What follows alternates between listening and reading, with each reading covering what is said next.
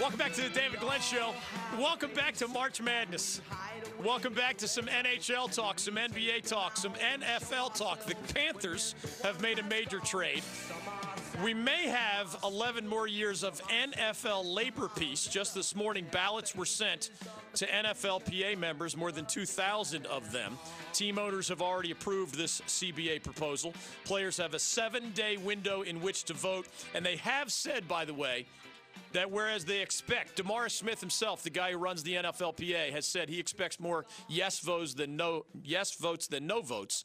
That is enough to pass. Again, all you need is a simple majority. They have said that even if everybody voted today, they're not announcing the results until the end of the seven day window. So it is not at all like election night coverage where you know somebody will say, "Hey Darren, with 0% of the precincts reporting, we are calling Darren Vaught as the winner for the state of North Carolina. Some people are really taken aback by that kind of thing. They're not going to do it that way. So if everybody today on day one votes yes to the new CBA in the NFL, they're still going to wait a week. Even if a thousand guys vote yes today, they're going to wait until the seven day window has closed. They're going to count every ballot. At this time next week, we should find out whether or not we have 11 more years of labor peace that 17 game regular season, the most sensitive topic in the eyes of many players.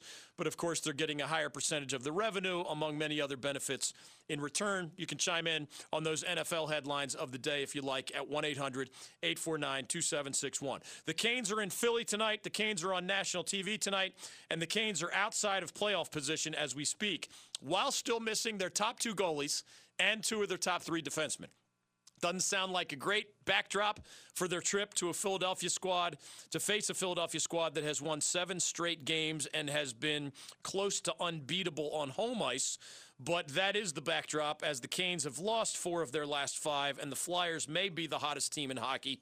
You do get John Forslund on the call, but for N- NBCSN tonight, our good friend Mike Maniscalco gets the play by play nod on the radio side as the Canes have their one and only one regular season national TV game this evening in Philadelphia. The college hoops headlines include Duke and Carolina getting back at it on Saturday night in Durham. Wake is following the Danny Manning watch. State is following the bubble watch. Your questions and comments on those are welcome at 1 800 849 2761.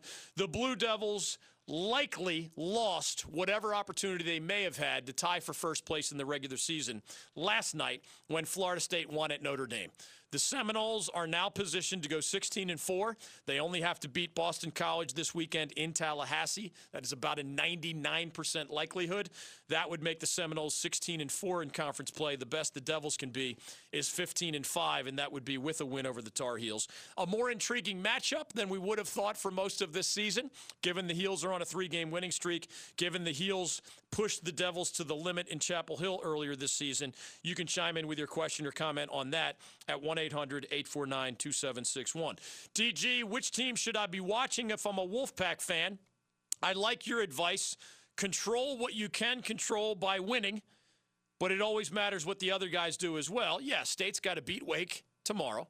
State's got to win its first game in Greensboro. And then State, to be safe, needs to win on Thursday in Greensboro against one of those top four seeds. We don't even have the full bracket yet, but we do know that if State wins Wednesday, they'll face, of course, one of the teams that gets the double bye. So your opponent, if you're NC State on Thursday, will be, regardless of how the seeds shake out, will be one of Duke, Louisville, Florida State, or Virginia. And a win over any of those would be exactly the kind of signature win to get you from the wrong side of the bubble to the right side of the bubble. But of course, you're watching others. Who's right around you or sometimes right in front of you? Root against Stanford, root against Cincinnati, root against Texas, root against UCLA.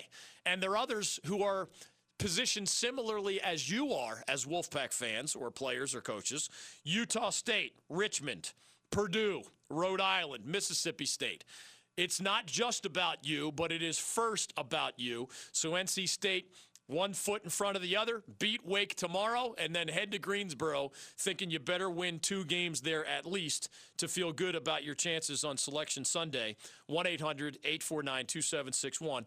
If you'd like in on any of these headlines NHL, NBA, NFL, or college basketball. The one weird thing I promised, and I've told y'all, that even after practicing law for 17 years, a lot of contract law, a lot of trusts and wills and estate law, uh, some constitutional law, some First Amendment law within constitutional law. I'm not an active attorney as we speak, but I cherish those 17 years I spent as an attorney. And I really believe that every single day I apply something that I learned in law school long, long ago. I'm one of those people. You, you, see a lot of unhappy lawyers out there, man. I'm glad I was a lawyer. I'm glad I can go back to being a full time attorney if I need to. I'm glad that I have the wisdom and experience that I learned with my law degree and my law practice. Why do I bring this up? You are not bound to remember Darren Vaught, but now that we're together, this is our fifth year together. Are we just starting year five? As of next week, we are starting year five. Happy anniversary. Yeah, thanks. Uh, should I Same get you, you, a gift? Is that appropriate? No. Well, I mean, I should, you're always encouraged, or yeah. I'm never discouraging. You know that I don't accept gifts. gifts. from right. interns yeah. or producers yeah. ever. Not birthdays, anniversaries, not Christmas, period. You guys do enough for me. That all gift giving should be in the opposite direction. And I hope I take care of you guys for meals and beverages and other things as often as possible. You're not bound to know this, but I'd be impressed if you did, given our four years or so together. There are three classes from law school, one of them applying to a case in front of the Supreme Court right now involving the DirecTV NFL Sunday ticket and a class action lawsuit filed on behalf of NFL fans, essentially saying that the idea that the only way an NFL fan can get every game for an out of market team. Y'all know how this works. If you live in North Carolina or South Carolina and your favorite team is the Panthers, you're going to get all of those games without having to file, you know, sign up for NFL Sunday ticket through DirecTV. If you live here but your favorite team is based somewhere else, there is one and only one way to make sure you see every one of their games. Now, you might get lucky a couple times a year, and they're just in the broadcast game of the week AFC or NFC, CBS, maybe a Monday night game, Saturday night game, Sunday night game, etc., Thursday night as well. But if you want to see every game for your favorite team and you don't live near that favorite team or you're not in their geography as the NFL defines that, the only way one and only way, and that sounds monopolistic, doesn't it? One and only way to get every game for your out of market favorite team is to buy DirecTV's NFL Sunday ticket. Now, I have never purchased it myself. I believe the typical price range is 250 to $300 a year, something in that neighborhood. Angry NFL fans hired antitrust attorneys. That's a big hint, Darren, for my three classes in law school that still give me headaches almost 30 years later. Like antitrust, I think, is number one on the list. Antitrust law, the professor would volunteer himself that, in his opinion, the members of the United States Supreme Court weren't all that great at antitrust law.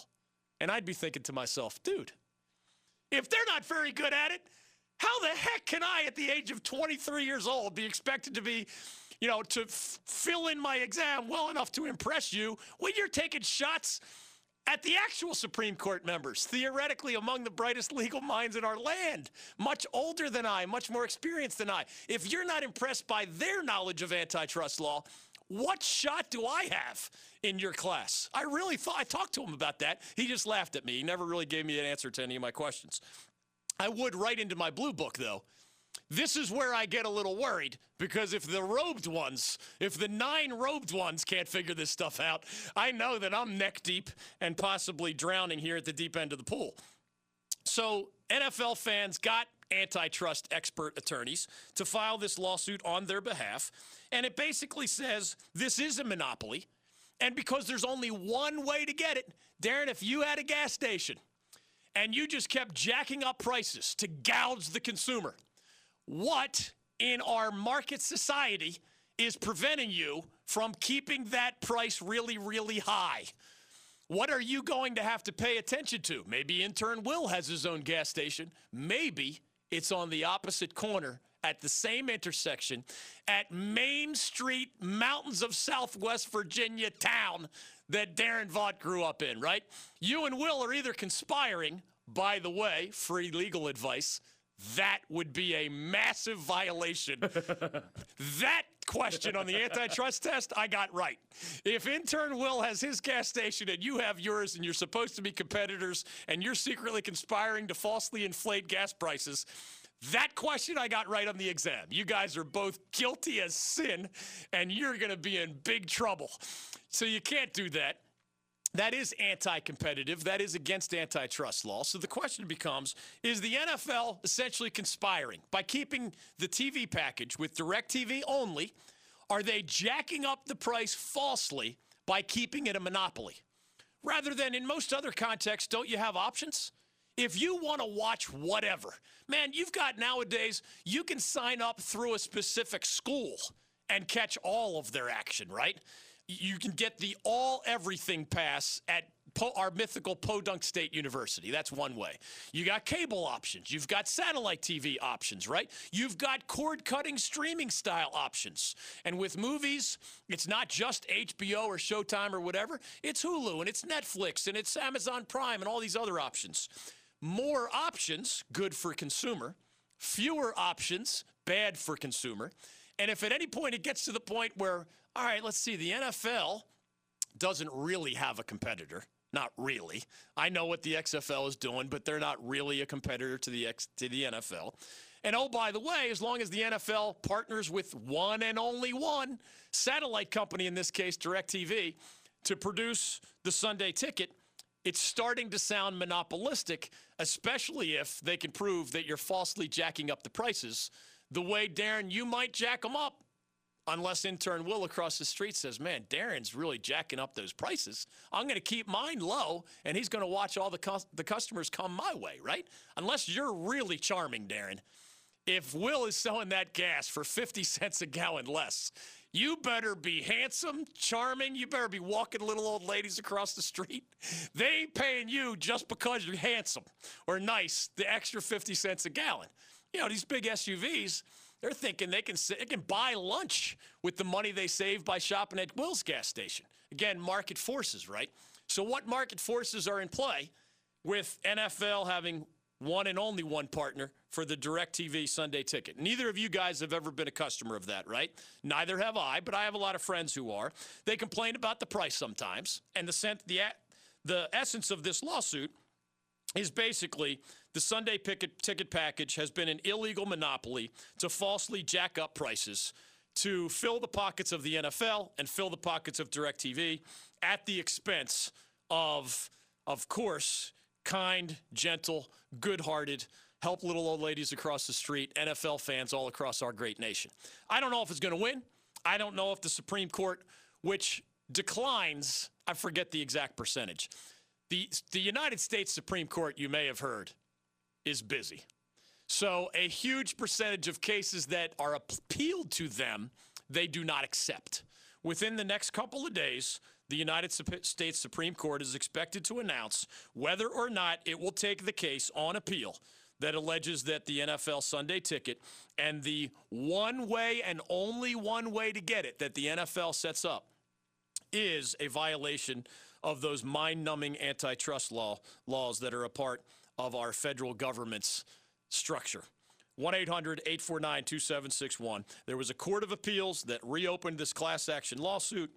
Funny thing about it, if they do take it, it's about to become an obsolete question because Roger Goodell has already said out loud that after all these years of a monopoly, I think it's decades now that the only way you can see every out of market game, decades, there's only been one way to do it. So this, this has been this is a late to the game kind of lawsuit, all right?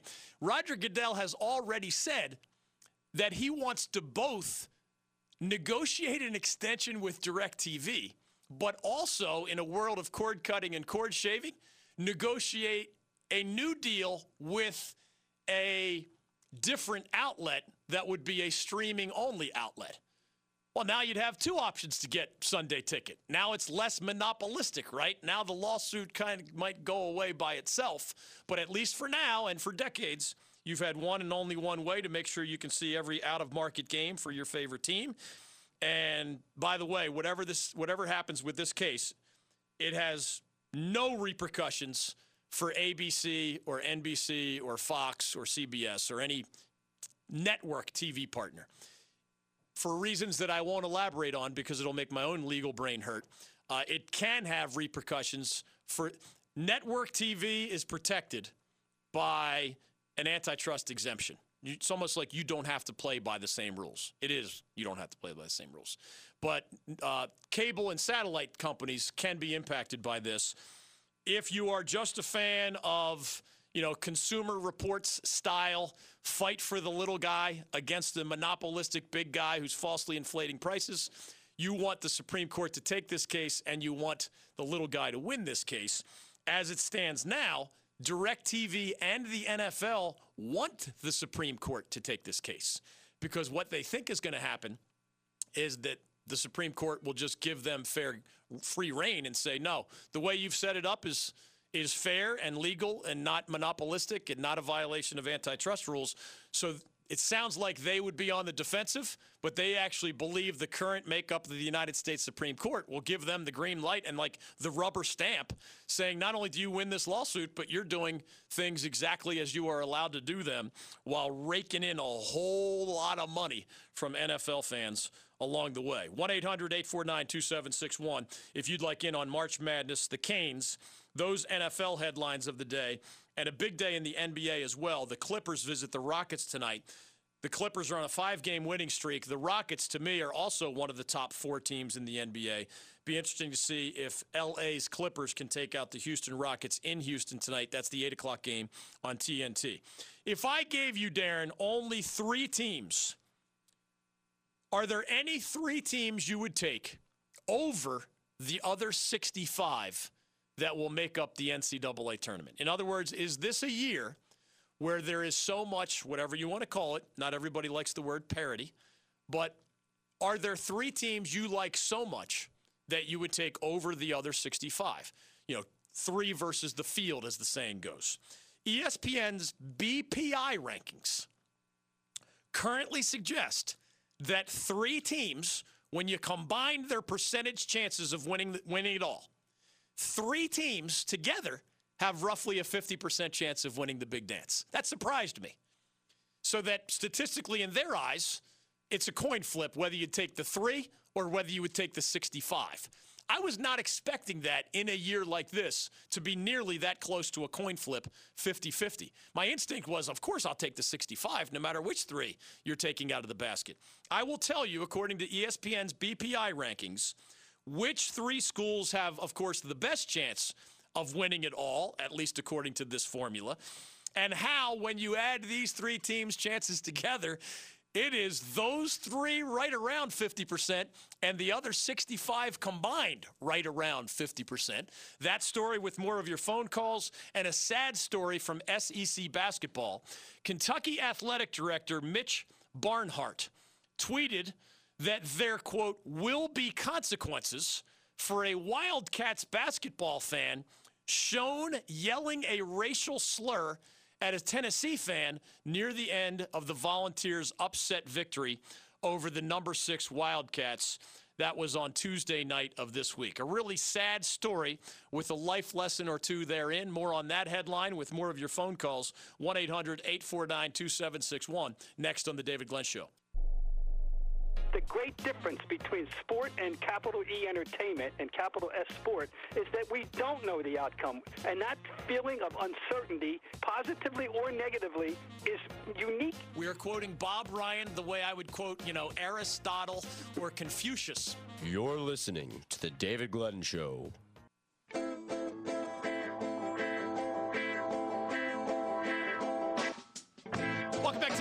Show. We do have lines open for the first time in a long time. Bobby Cremins in the books.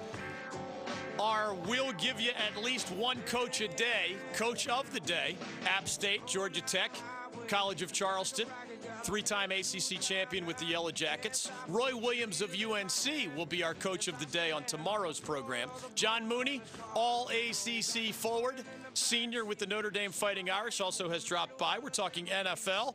The Panthers have traded Trai Turner for another offensive lineman, left tackle Russell Okung of the LA Chargers. More of your questions and comments on that. I gave my two cents earlier. The NHL headlines include the Canes back on the ice tonight in Philadelphia, a rare national TV game for Carolina, their only one this regular season. NBC Sports Network. You will hear the voice of John Forslund on the TV call. The Flyers have won seven straight games and are very difficult this season to beat at home, especially with their young and talented netminder Carter Hart between the pipes. We'll see if the Canes can get out of a rut where they have lost four of their last five. March Madness, in the the regular season online. Duke, of course, is front and center. Aggies visiting the Eagles tonight with the MEAC regular season title on the Carolina getting together in Durham on Saturday night. Wake continues the Danny Manning watch line. Duke and Carolina getting together in Durham on Saturday night. Wake continues the Danny Manning watch. NC State fans conti- continue the Wolfpack bubble watch. Your questions and comments are welcome at 1 800 849 2761. All right, Darren, NC State fans conti- continue the Wolfpack bubble watch. Your questions and comments are welcome. You were pretty good during the break. I mentioned that ESPN's BPI rankings suggest that three college basketball teams, as intern Will has taken your calls, 1 800 849 2761. Three college basketball teams, even in this unusual year that most of us are finding less predictable. And we told you months ago the ACC champion was not going to be 18 and 2. Remember some of those early calls from Duke fans after they'd have like an impressive victory over Kansas or somebody else? Hey, man, 20 and 0, even under this news. No, no, nobody's that good compared to the competition. Sure enough, the ACC champion will have at best a 16 4 record. Florida State and Louisville are the two in the driver's seat to win or share that regular season title. And it doesn't feel like a season where you could say, yeah, give me those three and you can have the other 65 teams in the field. Now, obviously, we don't know the other 65 yet but you're not really hitching your wagon to one of the last bubble teams in either. So you kind of have a sense. BPI, to my surprise, ESPN's analytics formula, suggests that three and only three teams, when you combine their chance, in their opinion, their metric style opinion, which three teams, when you combine them, combine to give a 50% chance to win this year's NCAA title. I didn't I like Duke a lot. I didn't think that Duke plus another favorite like a Kansas or Baylor, plus another favorite like a Gonzaga or San Diego State. I'm mentioning these because they're often thrown out as the most likely number one seeds, not the Blue Devils. They're more in the two, three range, but those others are the ones you hear as number one seed candidates. Joe Lunardi of ESPN, our guest just yesterday. I would not have believed that this was a year that fit. You take three teams, give somebody else the field and you both have essentially a 50 50 chance. Again, according to the computers, in this case, ESPN's BPI rankings. Without any research, you correctly guessed the first two schools on the list. Did you get them in order as well? I believe you did. Yeah, I got those in order, and I well with the you caveat. and you said third, first. I said Kansas uh, first, and then 18, Duke. 18.4 percent. The Jayhawks' current chances of cutting down the nets. Now listen to these numbers. Your second second team out of your mouth was the Duke Blue Devils. According to the BPI, 16.3% to win it all. And then you were on an intelligent track. You threw out Dayton and some others that are. Well, I told you I think the answer was going to be something that wouldn't be what my pick was. So Your prior answer, to the break, yeah. you said if you could pick three teams, and that's kind of how you started, I would have to get a little bit more creative with my third team. So I told you I would pick Dayton, although I, I'm, i was almost certain that wasn't the third team. You, you were, were correct about. on that as well. It was Gonzaga. And if I understand your point of view correctly, there are no three teams that you would take over the field. If I forced you to take three, you might go Kansas, Duke, Dayton. And Dayton is my third. Just, but, again, but to be creative if, and have some fun. But if I followed up and said you can either have those three or the other 65, you'd probably be with me and say, I'm taking the 65 over any three that you take off the table. It's almost like yeah, unless it, a golfer is on such fire when they we go to one of these majors and you say I'm going to take these three golfers off and you can have the whole field, man.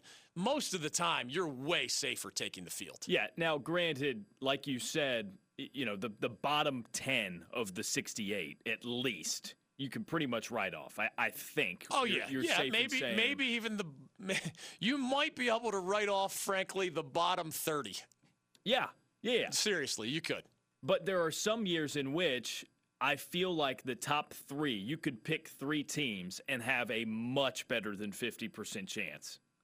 Some years for sure. Some years, I just don't feel like that. 75. I don't feel that this year. No, absolutely. I mean, not. the year, what was it? 2015 when Duke won it all for Coach K, his fifth and most recent title. Kentucky was a monster that Yeah. year. Duke was a monster that year. I think I would have taken those two over the other 66. Yeah. Seriously. I don't, there's no way I would take two or three teams over the field this year. Nevertheless, ESPN's BPI rankings, when you add up those numbers I just spat out, 18.4% for Kansas, 16.3% for Duke. Some are surprised that the Devils are head and shoulders above, at least in this formula, UVA and Florida State and, and Louisville, given that they're not above them in the standings right now. But whatever you weight you want to put on it or not, Kansas 18.4, Duke 16.3% of winning it all chance of winning it all. Gonzaga 14.3%. When you add those three together, it is not quite 50, but basically 50%. And that is the reason I raised the question. If if the according to this, the other 65 combined have a 50% chance to win, and those three alone or together, those three have a 50% chance to win.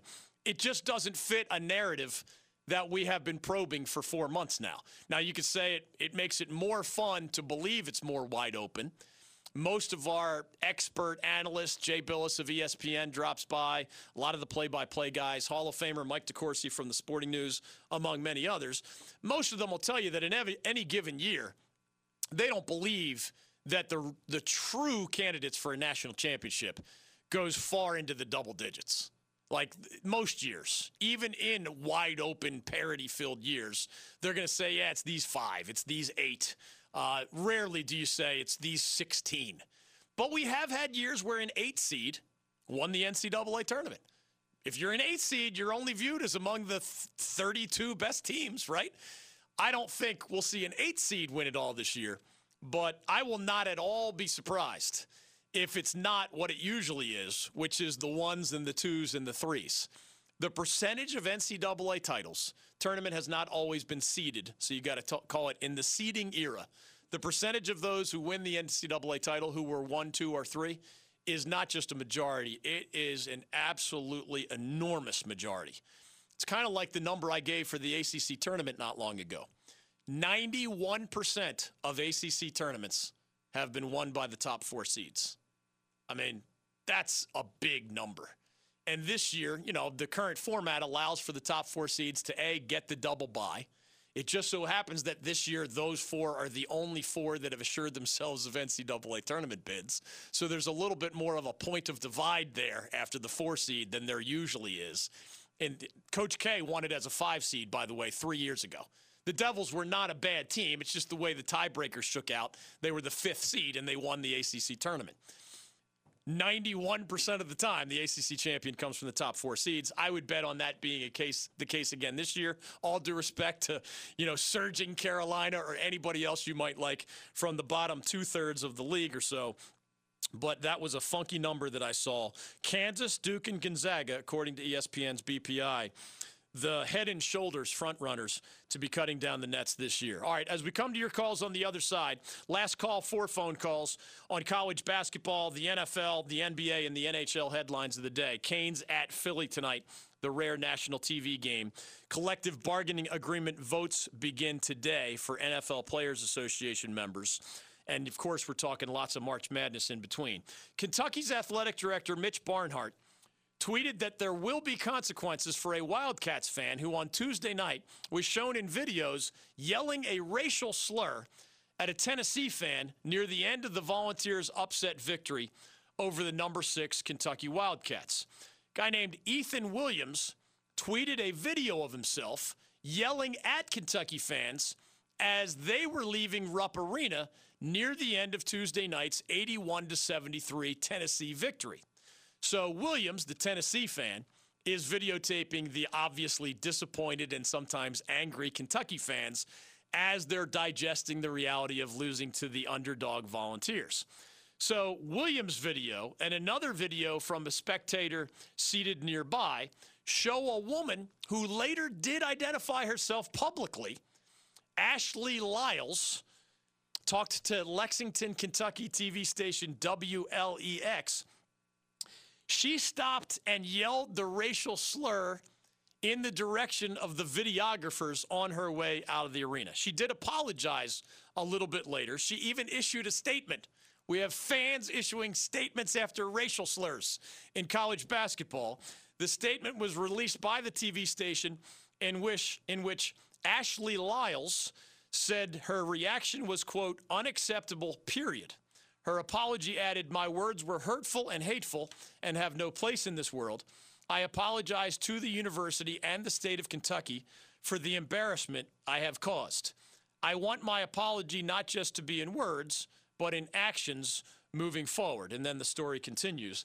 It just struck me as odd. We still live in a world where I think it's one third of Americans, one third of Americans believe that white people are discriminated at against as much or more than minorities. I've been around five decades. I have never seen a white person attacked with the use of a white slur on their way off a basketball game. And yet we have headlines like this all the time, even in 2020. I mean, as if we're in the 1930s or something like that. I've never seen a white player get attacked simply because he's white.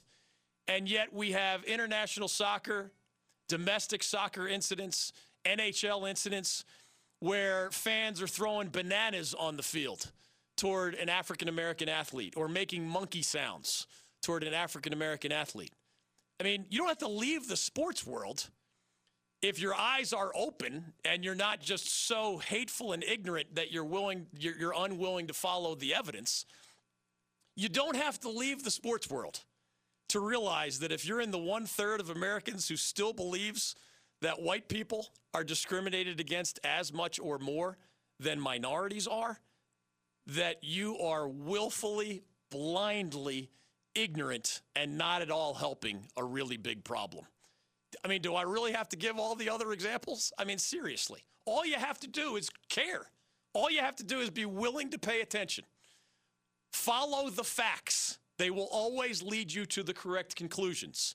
If you deny the facts because they make you uncomfortable, you're never going to be part of the solution. You're going to inherit from your racist and ignorant ancestors and do the same racist, ignorant things that they have done as generations have done in your family or mine. Like all you have to do is watch. Go to a high school sporting event. There are actually many examples, especially in the last three years, of fans chanting, Build that wall when there's an opposing team that has players that they deem to be from Mexican or Latino backgrounds. I mean, it's patently racist. They're just as American as you are. But yet that's that happens and there are a lot of examples and I can't think of one that fits the other direction. I can't think of one. I have been around for five decades. Nobody's personally attacked me simply because of the color of my skin. And those are dozens of examples from the sports world, and you don't have to go into the archives. They happen all the time. Pro pro sports. That example from college sports just this week in college basketball. I mean, you got to be willfully ignorant to be a part of that thir- one third of our country still believes that nonsense. Ostrich head in the sand, man. I just have no respect for that approach to things when you will be willfully blind to the avalanche of evidence that is surrounding you. That's just no way for any person to be smarter and better, no way for our country to be smarter and better, and no way we can possibly intelligently tackle what is a very real and obvious problem in the eyes of everybody who is intelligent enough and willing enough to actually pay attention. It's mind boggling. Again, the latest example from the Tennessee Kentucky basketball game just the other night. 1 800 849 2761. Last call for phone calls next on The David Glenn Show. You like college football? It's Tajh Boyd. Tajh, how are you? Welcome I'm to the good. show. Dave, man, I appreciate you having me on the show. I'm excited to be here, man, and excited for the question that you're going to ask. Mark Richt of Georgia, please stop taking our best high school football players, but otherwise, thank you for the visit. Last thing for Virginia Tech coach Frank Beamer. So do we. The David Glenn Show. Thanks, David. Appreciate it a lot. You got it. Welcome back to the David Glenn Show. Last call for phone calls. Racism in college basketball just never stops. The games are on tap. Eric wants in on how championships are determined. We haven't always had an NCAA tournament. We haven't always had conference tournaments to determine college basketball champions. Heck, the Ivy League held out for most of my lifetime. They just thought, hey, the regular season, whoever finishes first, that is our champion. And that's that. And remember when the NCAA tournament a while ago allowed only one team per league? You had to tell the NCAA, hey, this is how we determine our champion. And it, for most of the leagues, it was, of course, the conference championship, the tournament. And that automatic bid would go to whichever team, and then that's your representative. There was only one per conference way back when I was a little kid and prior to that. Now, of course, there's unlimited bids per conference as we are fully into March Madness. ACC women's event continues in Greensboro as we speak. The men's Big South tournament continues. Matchups today include UNC Asheville against Gardner Webb, two teams here in North Carolina going head to head in that league's event.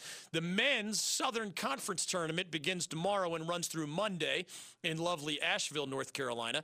Western Carolina and UNC Greensboro among the top half of that bracket.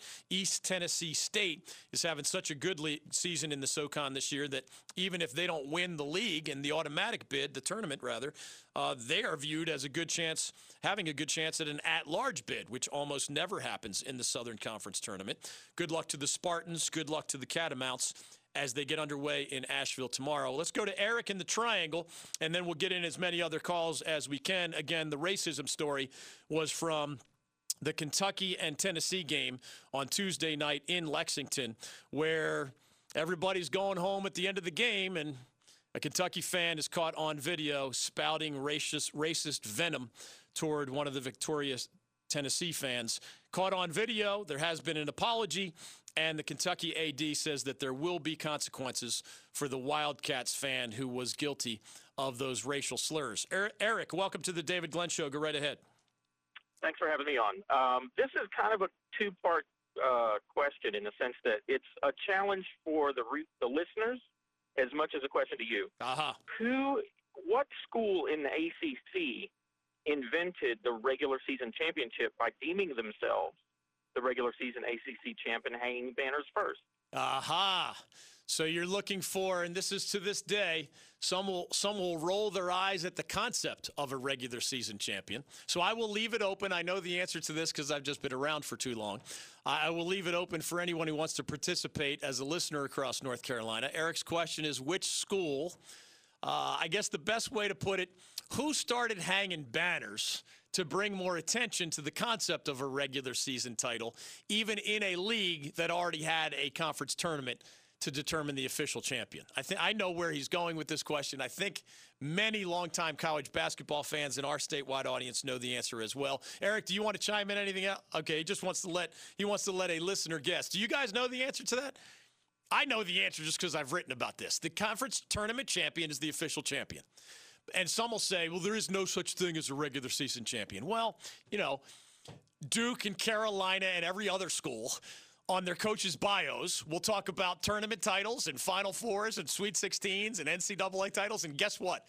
Every single one of them will also include a line Coach K also has blank regular season titles. Dean Smith back in the day also has blank regular season titles. Yeah, and it's also just neater to say that than you know, there, there's always been regular seasons, right? Someone always ends a regular season with the best record. It's just it's it's less complicated language. So I get it. Well, I mean, again, we didn't always have an NCAA tournament. There were other tournaments though. But as recently as the last 5 years, the Ivy League still called their first place team their official champion. They just did not have a tournament. And they would send their regular season champion to the NCAA tournament via their automatic bid. I, his question is kind of a dig at the school that is the correct answer to the question because back then, now, you really lose your argument if you're one of those who shrugs your shoulders and rolls your eyes and says, There's no such thing as a regular season tournament. I can't believe they say that. You know what? Look at your own school. If you're going to mock others doing it, you go ahead and call up your own school's website. You call up your favorite coach's bio. And if he won one or two or five or however, it'll be in there, I promise you. And it'll be in the school record book and it'll be in the coach's bio. So again, if you're mocking others, you kind of have to mock yourself because your, too, your school too is keeping track of regular season titles.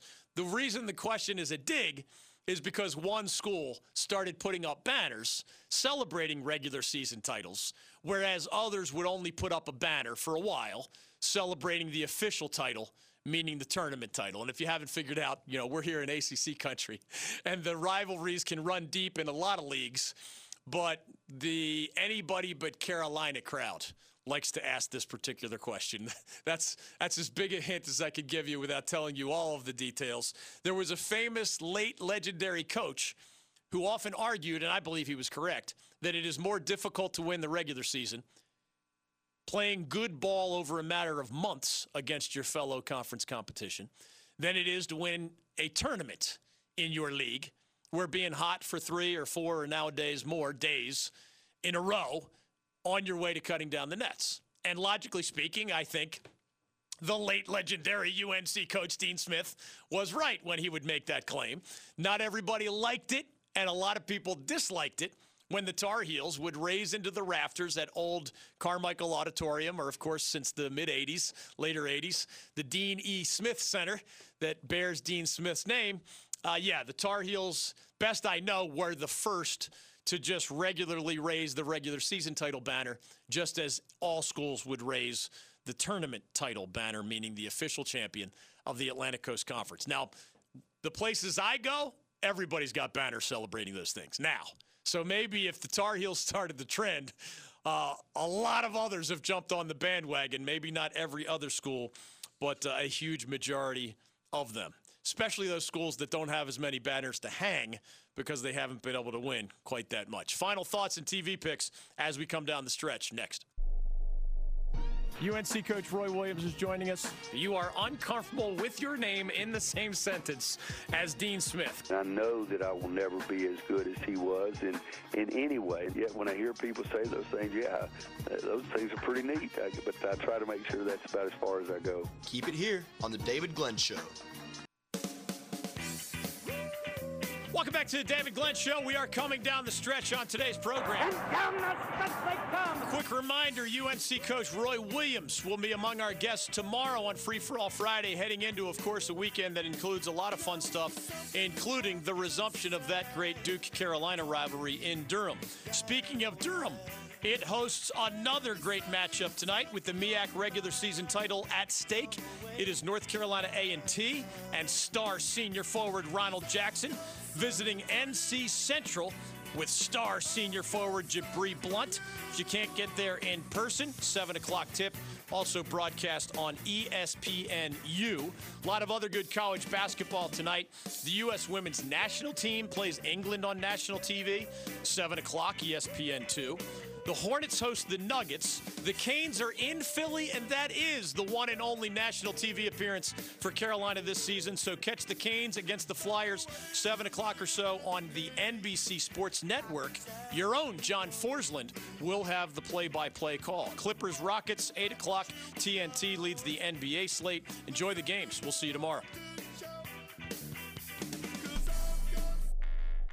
Mr. President Barack Obama, welcome to the David Glenn Show. How are you? David, it's great to be on. It's wonderful to, to talk to the folks in North Carolina.